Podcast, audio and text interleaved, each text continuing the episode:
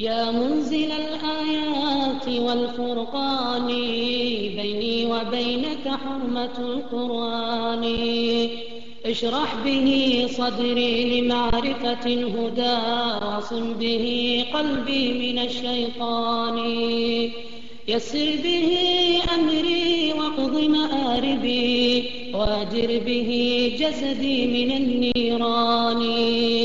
واحطط به وزري وأخلص نيتي واشدد به أزري وأصلح شأني واكشف به ضري وحقق توبتي واربح به بيعي بلا خسران طهر به قلبي وصف سريرتي أجمل به ذكري وآل مكاني. واقطع به طمعي وشرف همتي كثر به ورعي وحي جناني.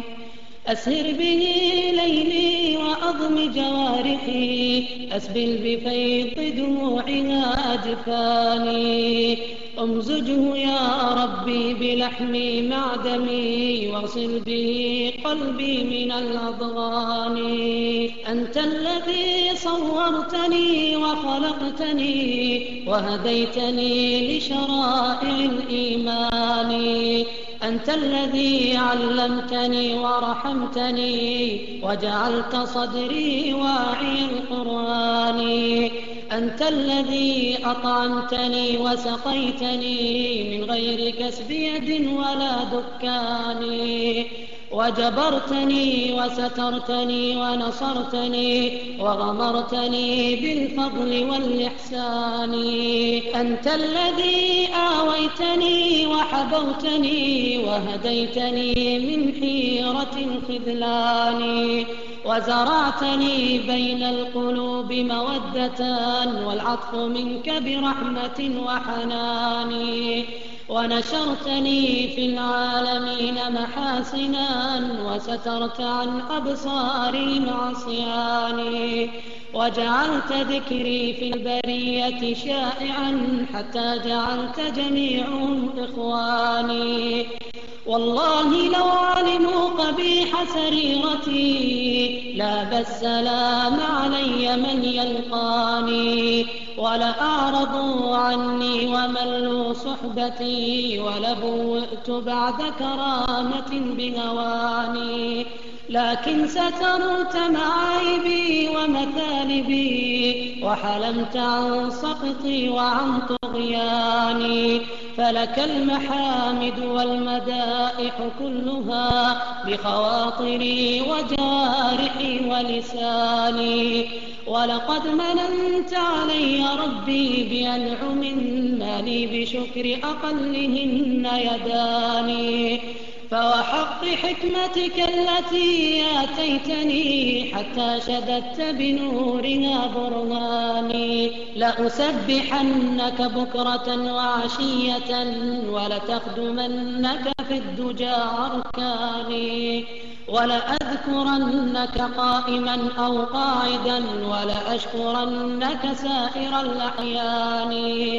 ولأكتمن عن خلتي ولأشكون إليك جهد زماني ولأقصدنك في جميع حوائجي من دون قصد فلانة وفلان ولأحسمن عن الأنام مطامعي بحسام يأس لم تشبهه بناني ولأجعلن رضاك أكبر همتي ولأضربن من الهوى شيطاني ولأكسون عيوب نفسي بالتقى ولأقبضن عن الفجور عناني ولأكسون عيوب نفسي بالتقى ولأقبضن عن الفجور عناني ولأمنعن النفس عن شهواتها ولأجعلن الزهد من أعواني ولأتلون حروف وحيك في الدجى ولأحرقن بنوره شيطاني أنت الذي يا رب قلت حروفه ووصفته بالوعظ والتبيان ونظمته ببلاغة أزلية تكييفها يخفى على الأذهان وكتبت في اللوح الحفيظ حروفه من قبل خلق الخلق في أزمان فالله ربي لم يزل متكلما حقا إذا ما شاء ذو إحسان. نادى بصوت حين كلم عبده موسى فأسمعه بلا كتمان. وكذا يني في القيامة ربنا جرا فيسمع صوته الثقلان. أن يا عبادي أنصتوا لي واسمعوا قول الإله المالك الديان. هذا حديث نبينا عن ربه صدقا بلا كذب ولا بهتان. لسنا نشبه صوته بكلامنا إذ ليس يدرك وصفه بعيان لا تحسر الأوهام مبلغ ذاته أبدا ولا يحويه قطر مكان وهو المحيط بكل شيء علمه من غير إغفال ولا نسيان. من ذا يكيف ذاته وصفاته وهو القديم مكون الأكوان. سبحانه ملكا على العرش استوى وحوى جميع الملك والسلطان. وكلامه القرآن أنزل آية وحيا على المبعوث من عدنان. صلى عليه الله خير صلاته ما لاح في فلكيهما القمران. هو جاء بالقرآن من عند الذي لا تعتريه نوائب الحدثان. تنزيل رب العالمين ووحيه بشهادة الأحبار والرهبان. وكلام ربي لا يجيء بمثله أحد ولو جمعت له الثقلان وهو المصون من الأباطل كلها ومن الزيادة فيه والنقصان من كان يزعم أن يباري نظمه ويراه مثل الشعر والهذيان. فليأت منه بسورة أو آية فإذا رأى النظمين يشتبهان. فلينفرد باسم الألوهية وليكن رب البرية وليقل سبحاني فإذا تناقض نظمه فليلبسن ثوب النقيصة صاغرا بنواني أو فليقر بأنه تنزيل من سماه في نص الكتاب مثاني. لا ريب فيه بأنه تنزيل وبداية التنزيل في رمضان. الله فصله وأحكم آية وتلاه تنزيلا بلا ألحان. هو قوله وكلامه وخطابه بفصاحة وبلاغة وبيان. هو حكمه هو علمه هو نوره وصراطه الهادي إلى الرضوان. جمع العلوم دقيقها وجليلها فيه يصول العالم الرباني. قصص على خير البرية قصه ربي فأحسن أيما إحساني. وأبان فيه حلاله وحرامه ونهى عن الآثام والعصيان. من قال إن الله خالق قوله فقد استحل عبادة الأوثان. من قال فيه عبارة وحكاية فغدا يجرع من حميم آني من قال إن حروفه مخلوقة فالعنه ثم اهجره كل أواني لا تلقى مبتدعا ولا متزندقا إلا بعبسة مالك غضبان. والوقف في القرآن خبث باطل وخداع كل مذبذب حيران. قل غير مخلوق كلام إلهنا واعدل ولا تك في الإجابة واني أهل الشريعة أيقنوا بنزولي والقائلون بخلقي شكلان. وتجنب اللفظين إن كليهما ومقال جهم عندنا سيان. يا أيها السني خذ بوصيتي واخصص بذلك جملة الإخوان واقبل وصية مشفق متودد واسمع بفهم حاضر يقضان كن في أمورك كلها متوسطا عدلا بلا نقص ولا رجحان. واعلم بأن الله رب واحد متنزه عن ثالث أو ثاني. الأول المبدي بغير بداية والآخر المثني وليس بفاني وكلامه صفة له وجلالة منه بلا أمد ولا حدثان ركن الديانة أن تصدق بالقضاء لا خير في بيت بلا أركان. الله قد علم السعادة والشقاء وهما ومنزلتاهما ضدان. لا يملك العبد الضعيف لنفسه رشدا ولا يقدر على خذلان. سبحان من يجري الأمور بحكمة في الخلق بالأرزاق والحرمان. نفذت مشيئته بسابق علمه في خلقه عدلا بلا عدوان. والكل في أم الكتاب مسطر من غير إغفال ولا نقصان. فاقصد هديت ولا تكن متغاليا إن القدور تفور بالغليان. دن بالشريعة والكتاب كليهما فكلاهما للدين واسقتان. وكذا الشريعة والكتاب كلاهما بجميع ما تأتيه محتفظان. ولكل عبد حافظان لكل ما يقع الجزاء عليه مخلوقان. أمرا بكتب كلامه وفعاله وهما لأمر الله مؤتمران. والله صدق وعده ووعيده مما يعاين شخصه العينان. والله أكبر أن تحد صفاته أو أن يقاس بجملة الأعيان.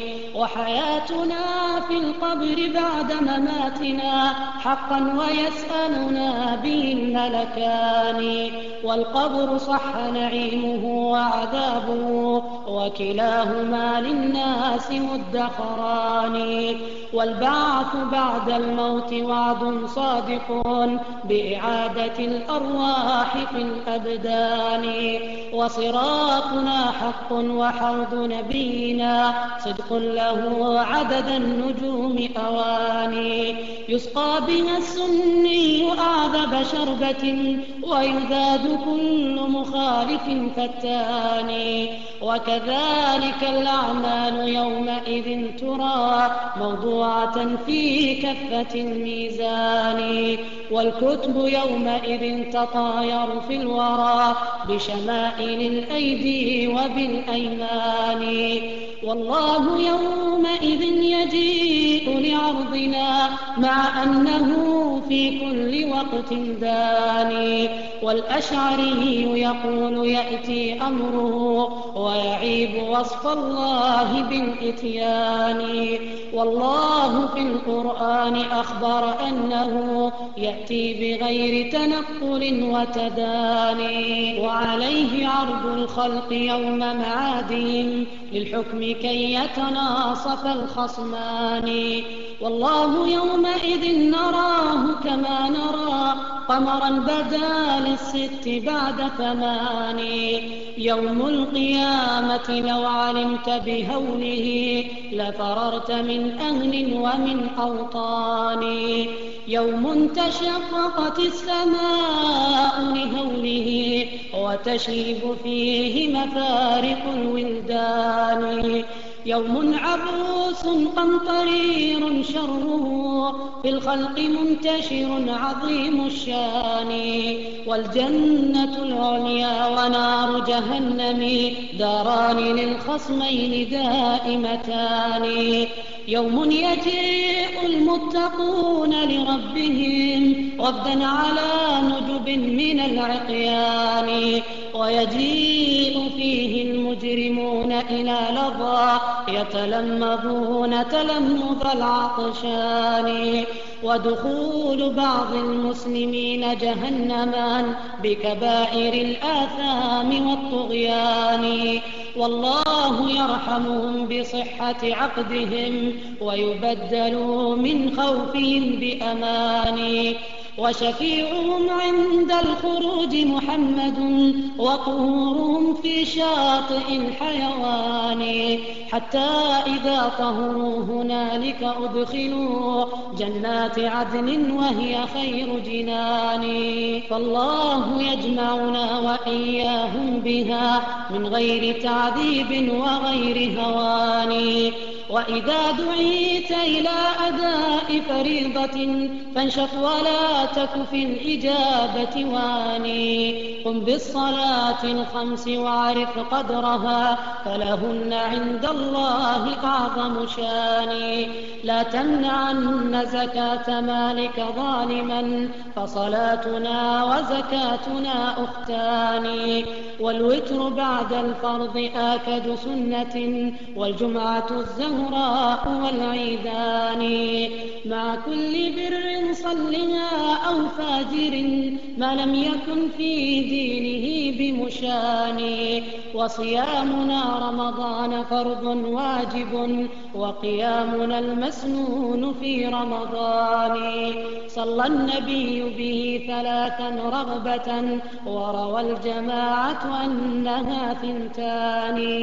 إن التراوح راحة في ليله ونشاط كل عويجز كسلان والله ما جعل التراوح منكرا إلا المجوس وشيعة الصلبان. والحج مفترض عليك وشرطه أمن الطريق وصحة الأبدان. كبر هديت على الجنائز أربعا واسأل لها بالعفو والغفران. إن الصلاة على الجنائز عندنا فرض الكفاية لا على الأعيان. إن الأهلة للأنام مواقت وبها يقوم حساب كل زمان. لا تفطرن ولا تصم حتى يرى شخص الهلال من الوراء اثنان متثبتان على الذي يريانه حران في نقليهما ثقتان. لا تقصدن ليوم شك عامدا فتصومه وتقول من رمضان. قل إن خير الأنبياء محمد وأجل من يمشي على الكثبان وأجل صحب الرسل صحب محمد وكذاك أفضل صحبه العمران.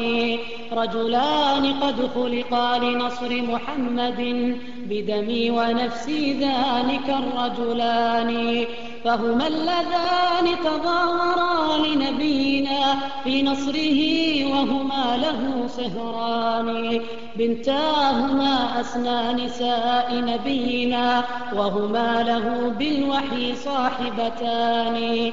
أبواهما أسنى صحابة أحمد يا حبذا الأبوان والبنتان. وهما وزيراه اللذان هما هما لفضائل الأعمال مستبقان. وهما لأحمد ناظراه وسمعه وبقربه في القبر مضطجعان.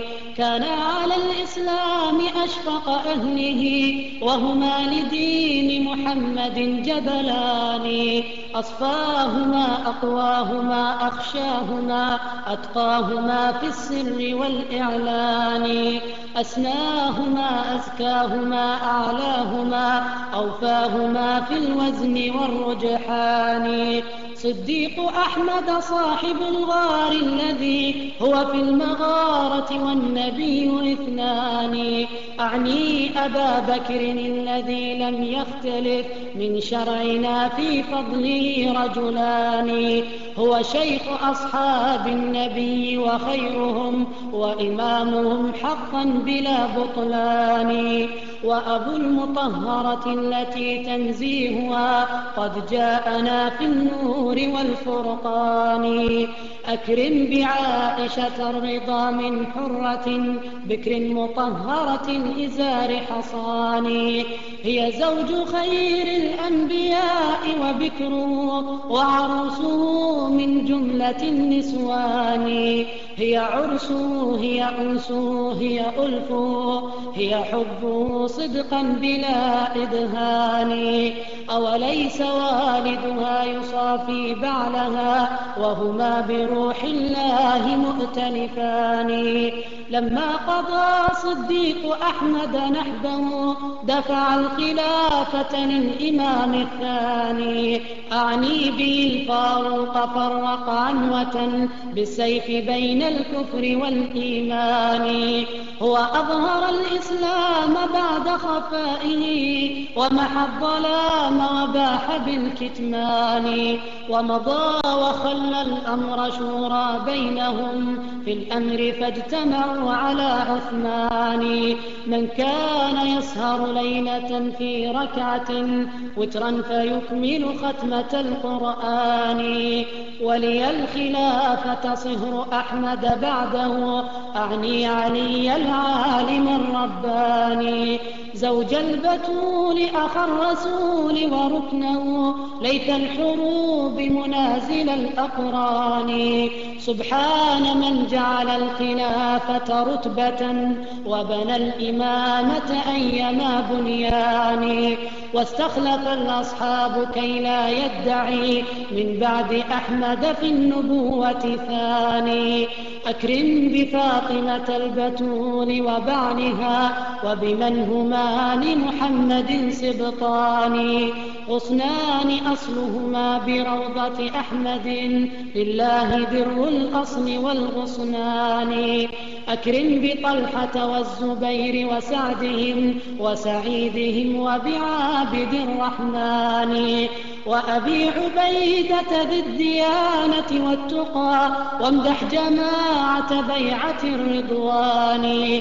قل خير قول في صحابة أحمد وامدح جميع الآل والنسوان. دع ما جرى بين الصحابة في الوغى بسيوفهم يوم التقى الجمعان. فقتيلهم منهم وقاتلهم لهم وكلاهما في الحشر مرحومان والله يوم الحشر ينزع كل ما تحوي صدورهم من الأضغان. والويل للركب الذين سعوا إلى عثمان فاجتمعوا على العصيان. ويل لمن قتل الحسين فإنه قد باء من مولاه بالخسران.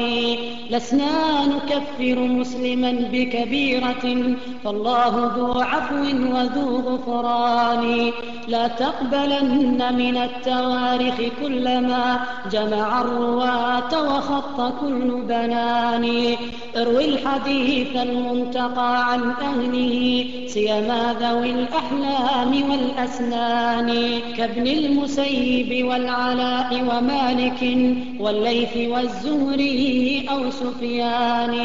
واحفظ رواية جعفر بن محمد فمكانه فيها أجل مكان.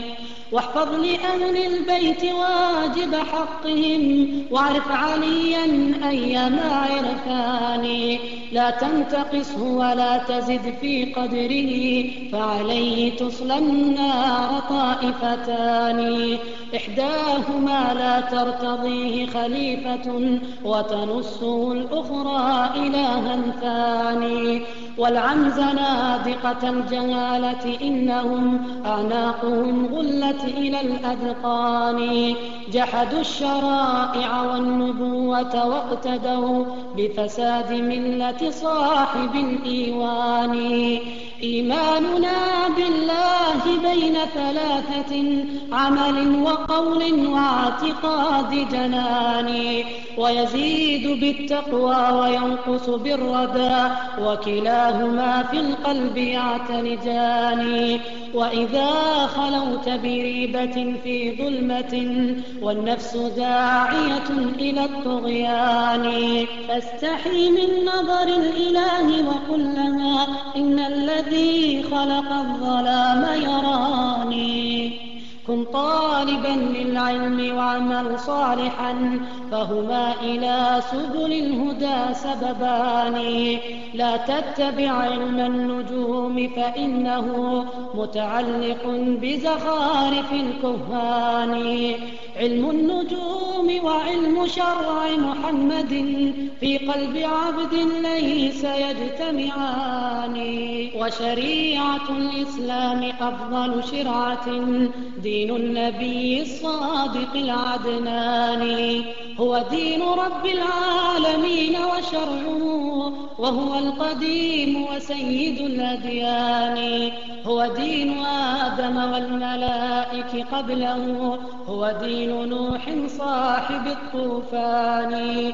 وله دعا هود النبي وصالح وهما لدين الله معتقدان.